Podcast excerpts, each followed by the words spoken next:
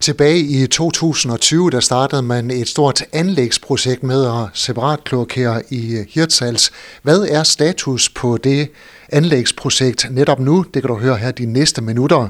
Jeg er taget ind øh, til projektleder og afdelingsleder i projekt og anlæg hos Jørgen Vandselskab, Kim Mølgaard Jensen. Kim, øh, i øjeblikket der ligger arbejdet stille på grund af vinter. Hvornår starter I igen? Vi forventer at starte op øh, omkring uge 11 her i 2024 øh, med den femte etape på projektet. Og som sagt, et projekt, der startede tilbage i 2020. Øh, øh, hvor langt ud i fremtiden skal I fortsætte?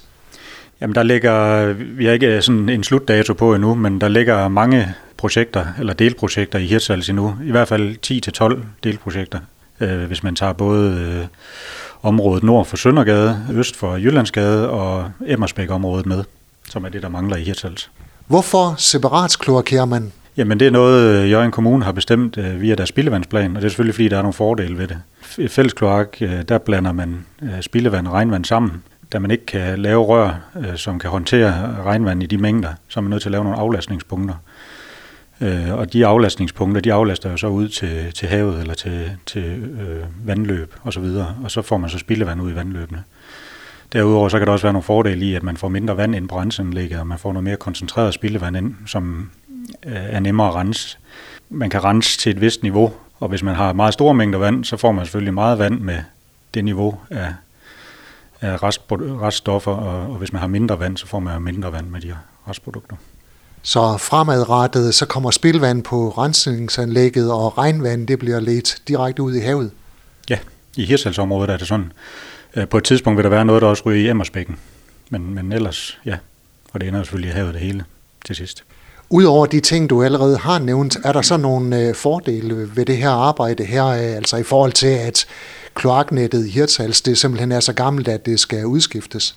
Altså Hirtshals er øh, generelt øh, ret gammelt, så, så det skulle have været skiftet under alle omstændigheder inden for en, en vis årrække. Øh, og, og at vi så lægger to rør i stedet for et rør, det, det er ikke fordi, det sådan er, er meget mere omkostningsfuldt. Så derfor så er det helt klart en fordel.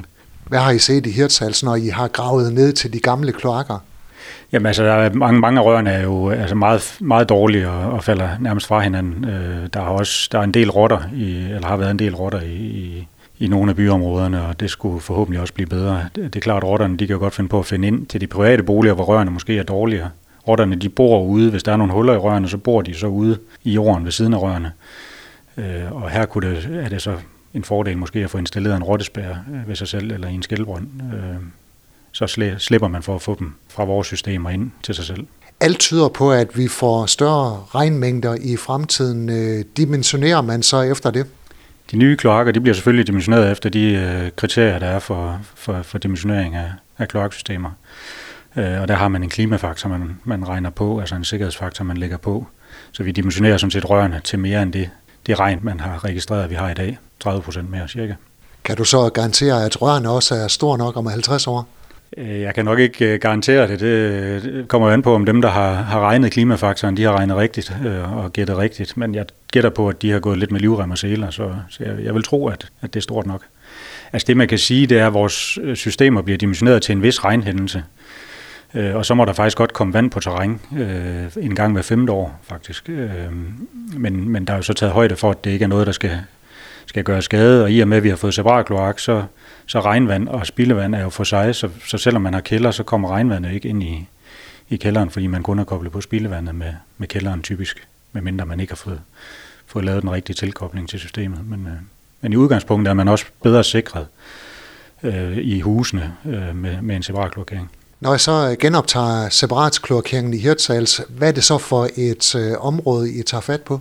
Det er det område, der bliver kaldt øh, fuglekvarteret eller pipkvarteret der kommer til at blive lavet, det er jo så øh, vand og kloak, vi laver, øh, og så skal fjernvarmen, Hirtshals fjernvarme, de skal, de skal lave en lille smule derinde også.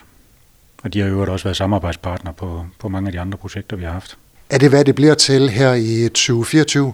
Ja, det er det område, der skal arbejdes i. Og forventningen er, at, at projektet det, det forløber frem mod efterårsferien, sådan cirka.